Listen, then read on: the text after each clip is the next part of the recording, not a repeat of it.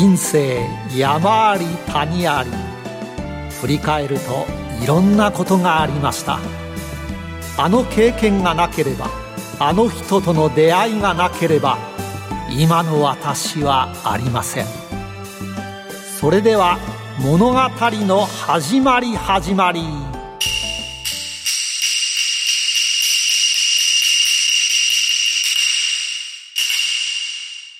企業トップが語る人生波乱万丈。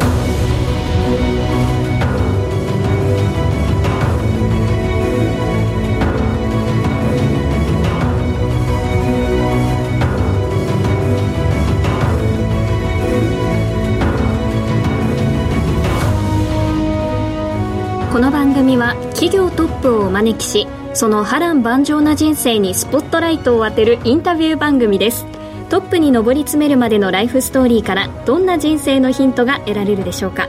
進行は辻るなが務めます。それでは番組の案内人をご紹介します。財産ネット企業調査部長藤本信之さんです。毎度相場の福の神こと藤本でございます。先週からリニューアルしたこの番組、はい、2週目ですけど頑張りましょう。はい皆さんも年表の使い方なんかもちょっと慣れてきたかなと思うんですが、ね、改めてこの番組毎回ビジネス界のスターたちをゲストにお招きし番組オリジナルのスター名鑑を作っちゃおうというものです。人生の最大の転機を大金星人生を語る上で欠かせないちょっとしたターニングポイントを白星。人生の最大の失敗を黒星としてゲストスターに年表を作っていただいているんですが、はい、今日は年表によりますと、はい、スター誕生は松坂世代の1981年埼玉県川越市生まれご自分の人生の金星は何度かありまして大学卒業後ベンチャー企業に入社し起業したこと上場したことなどが大きな転機となっているようです。一方人生のどん底黒星は学生時代、はい、メモによると流行を追う日々松坂世代。根拠のない自信はあるんだけどなてんてんてんと。こういう学生さんって多いですよね。そうですよね、ね、何かできるはずだけど何がやりたいかわからないもやもやみたいな。今回のスターはその中できちんと掴まれたということですよね、はい、共感できる部分もあるスターということですね、うん、順風満帆なスター街道かと思いきや波乱万丈な部分もあるようです、はい、さあ一体どんなスターが来てくれるのでしょうかこの年表は番組ホームページでもご覧いただけますのでぜひそちらもお楽しみください。今日のスターにもぜひご期待ください。この番組は証券コード3393東証一部上場スターティアホールディングスの提供でお送りします。東証一部上場証券コード3393スターティアホールディングス。前期2018年3月期は過去最高の売上を達成。日本から東南アジアへ IT を通したビジネスを展開中。中堅中小企業向けにクラウドサービスから OA 機器までオフィス関連はスターティアへお任せください。最先端を人間らしく、東証一部上場証券コード3393スターティアホールディングスにご注目ください。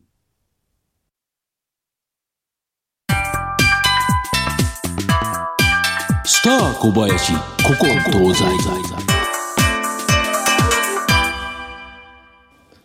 それでは今日のスターをご紹介します。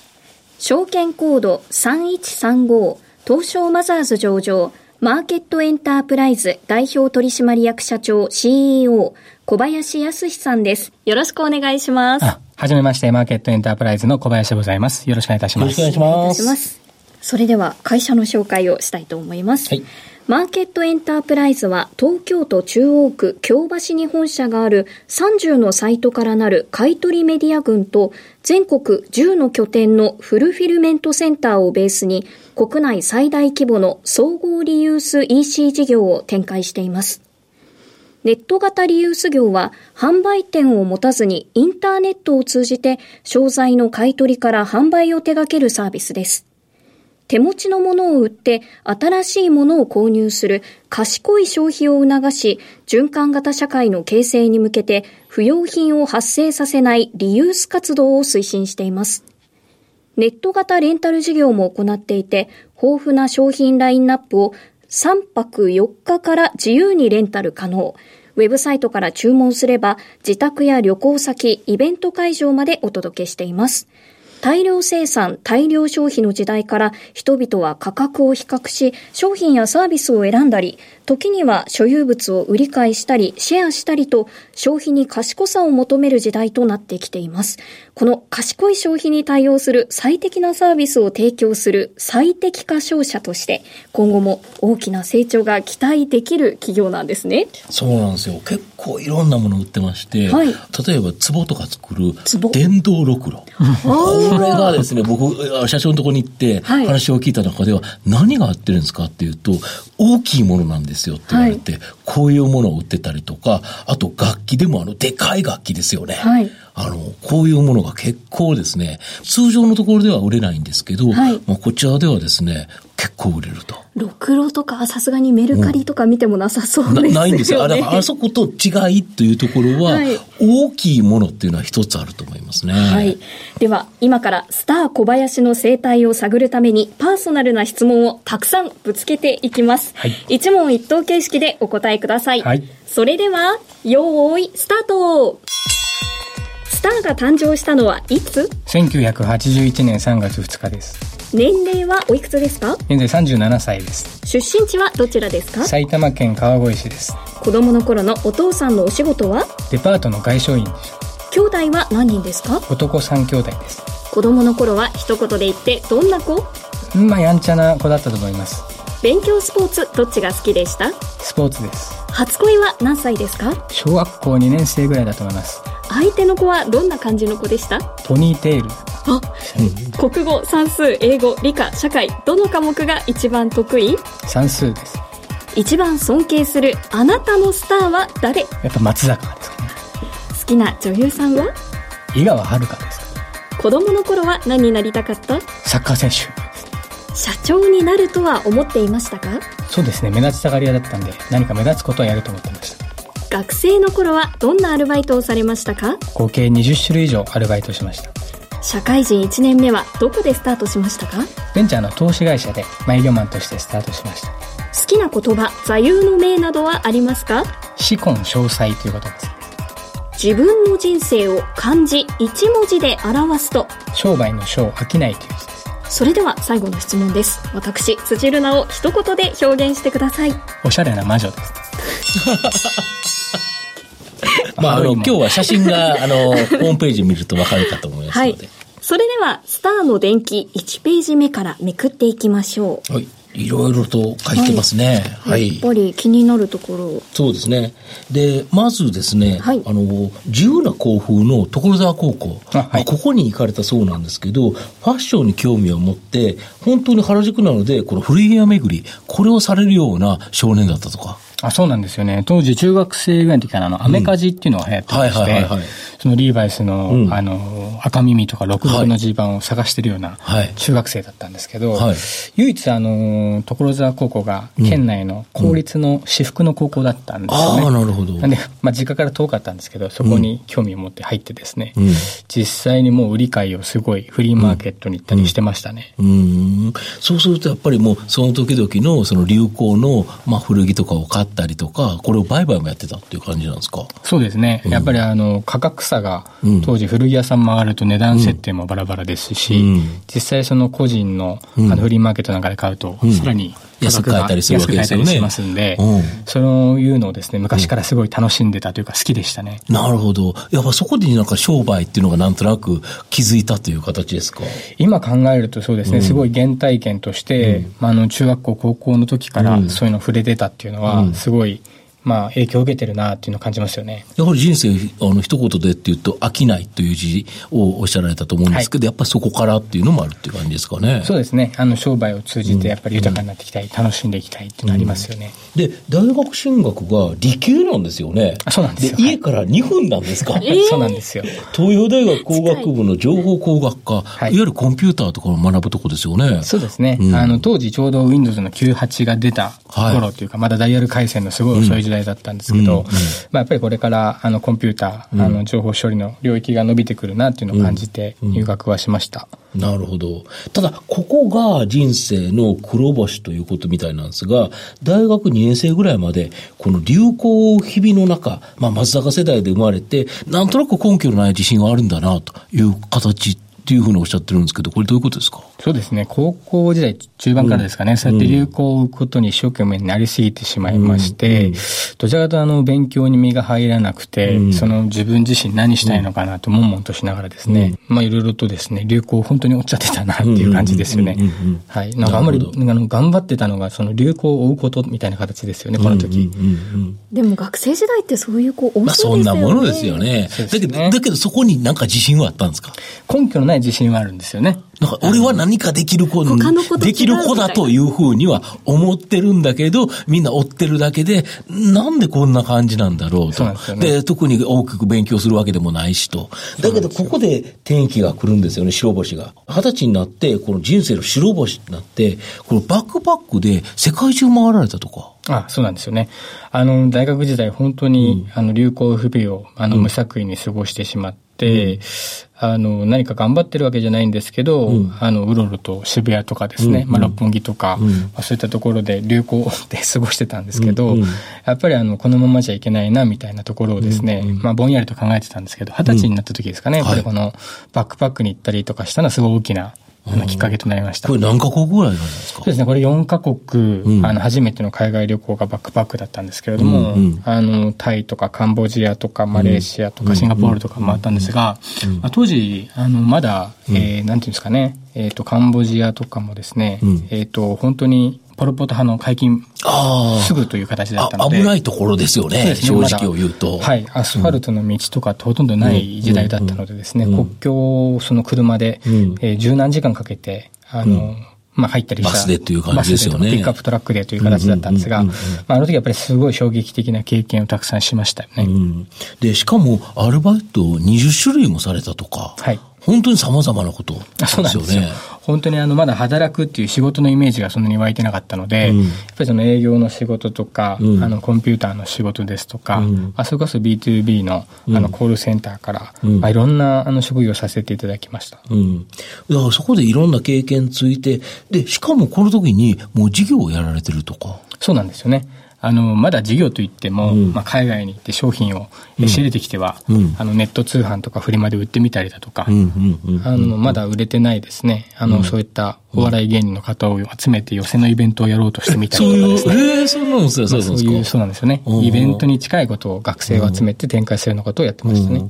なるほど。で、そこで大学卒業時に企業前提にですね、このベンチャー企業、こちらにですね、就職されてるんですけど、ここではどんな仕事されたんですか？そうですね。あの、当時、もう企業を前提として就職しようということで、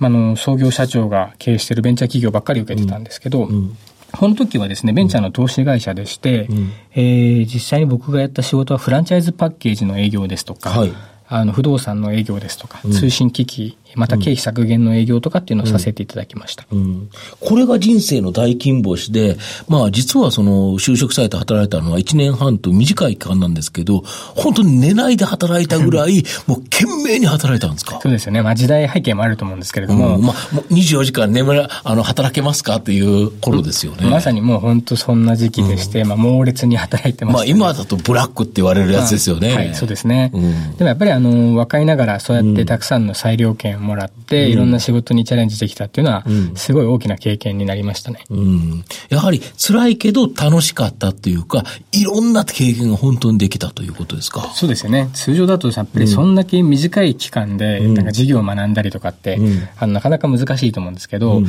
あ、B2B 向けだったり、B2C 向けだったり、またあの職種もまちまちでいろいろことをチャレンジできたっていうのはすごい大きな糧になりましたね。それは大きいですよね。で、そこで、ただそのままずっとその仕事されるんじゃなくて、1年半で辞めてですね、まあ、100万円、まあ、作ったお金を握りしめて、格安電池の販売、これを始められたとか、これどういうビジネスですか？そうなんですよ。格安電池 .com っていうサービスを当時スタートしまして、うんはい。えー、当時まだ使い捨てカメラが結構流通してたんですけど、使い捨てカメラのフラッシュを焚く専用のアルカリ電池が組み込まれてまして、はい、あの、全然消費電力を消費しないんですよね、フラッシュ。はいはいはい、で、まだ使える電池が一回組み込まれたということで、はい、全部廃棄処分されている現実を知りまして。ああ、そうなんですか。それをですね、まだ使えるものだけを集めまして。取り出すということですか。はい、100本単位で箱詰めにしてですね、はい、格安電池 .com として売り出したんですよね。なるほど。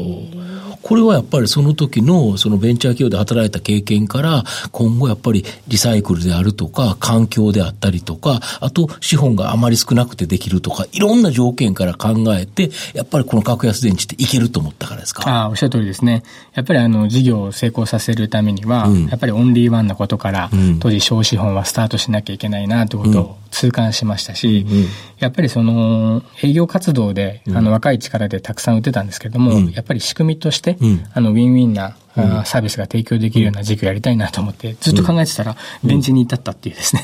そういう形だったんですけれども。これだけどなかなか販売が厳しくて、はい、実際に自分がフリーマーケットに出店して、格安電池のあの販売されてたとか。あそうなんですよ。はじめ、やっぱりインターネット通販の、まだネットで売られる比率もですね、今と比べる今だといいかもしれないですけどね。はい、低い時代でしたので、毎日秋葉原に飛び込みの営業をかけたりとかですね、実際にはフリーマーケットで、つかみ取りいくらとかでですね、電池売ってってるような日々が続いてましたね。なるほど。ただ、そのフリーマーケットによく行ってたことが、自分でフリーマーケットを開催するっていう、これ、これ、ビジネス変えられていったとか？あ、そうですね。あの、まず、格安電池を足がかりにスタートしたんですが、うん、そのフリーマーケットにたくさん出店した経験をもとにですね、今度フリーマーケットの主催業務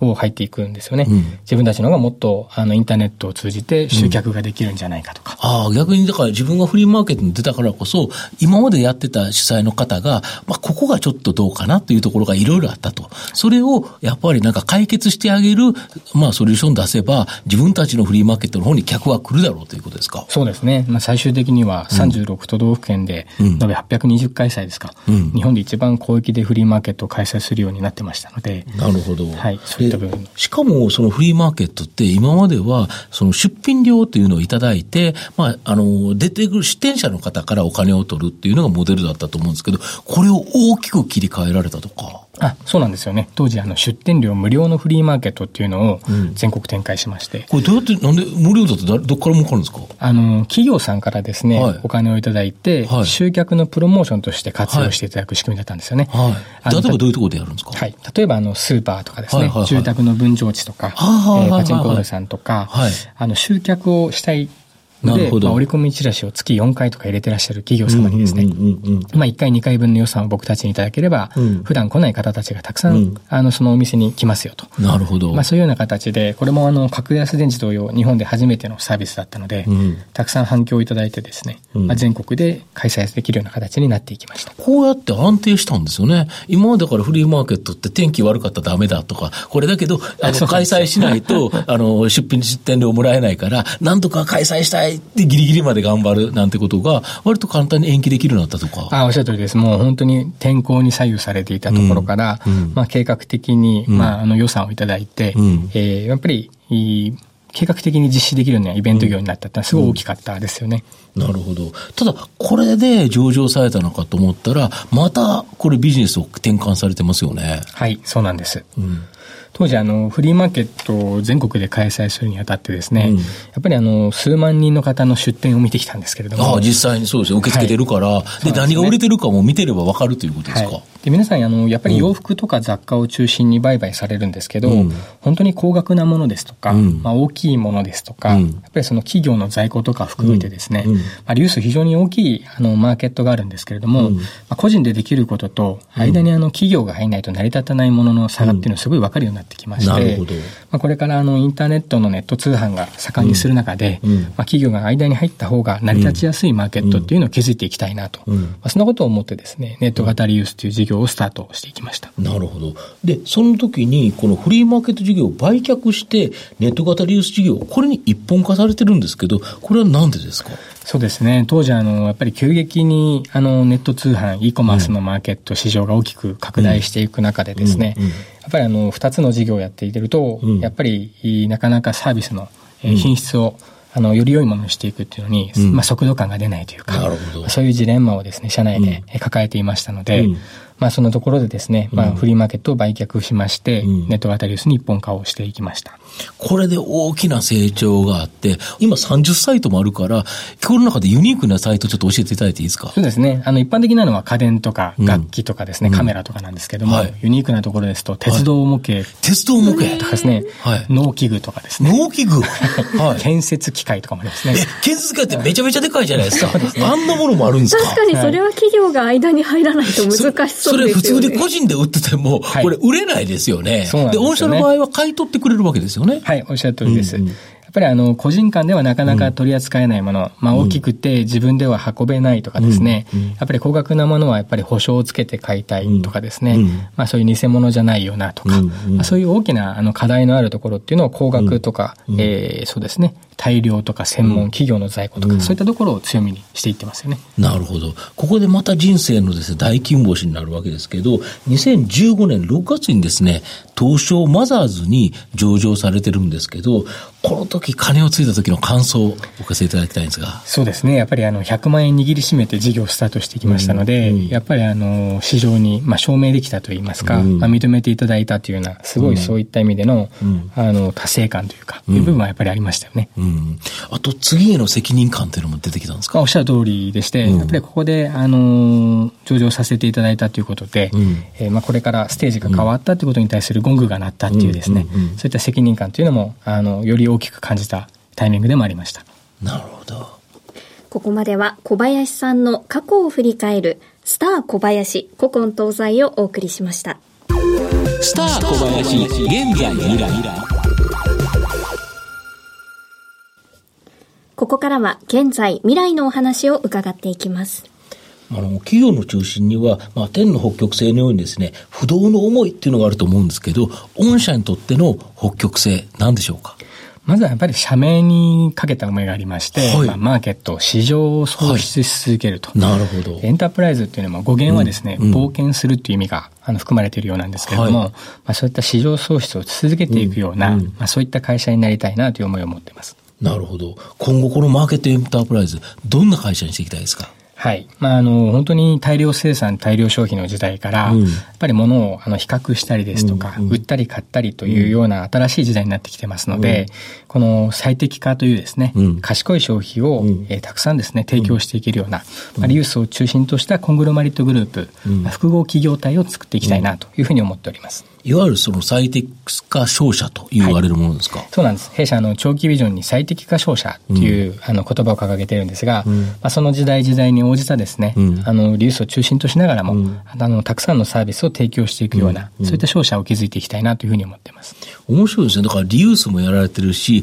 このレンタル事業、これも面白いですよね。最近だから買わないで借りる人結構多いんですか？あ、おっしゃる通りでして、このネット型のレンタルサービスもですね、うん、やっぱりこのあの旅行だけはいいビデオカメラを撮影したいなとか、はいはい、撮影用にドローン使いたいなとかですね、はいまあ、このライブ、この演奏会だけはいい楽器を演奏したいとか、うん、民泊で最近泊まられる方がそこにあの楽器を届けてほしいとかですね、うん、新しい利用の仕方も増えてきてますけども、うん、まあ、持たざる消費といいますか、こと消費が進んでるなというふうに感じてますよね。外国の人が多いっていうことですか？民泊を利用っていうことは。はい。あの、民泊、旅行とかやっぱり非日常でレンタルというサービスを使う方が非常に多いのでですね、まあ国内から旅行される方も多いんですけども、海外の方があの日本の民泊施設を使ったりするときにですね、まあ、弊社に注文が入ったりすることっていうのも増えてきていますよね。海外の人ってどこで見つけて、ね、あの言葉の借りるのとか結構大変じゃないですか。言葉の障壁とかないんですかね。そうなんですよね。あのまだまだリリースしたばかりなんですけども、やっぱりそうやって探してご利用いただいているということは、うん、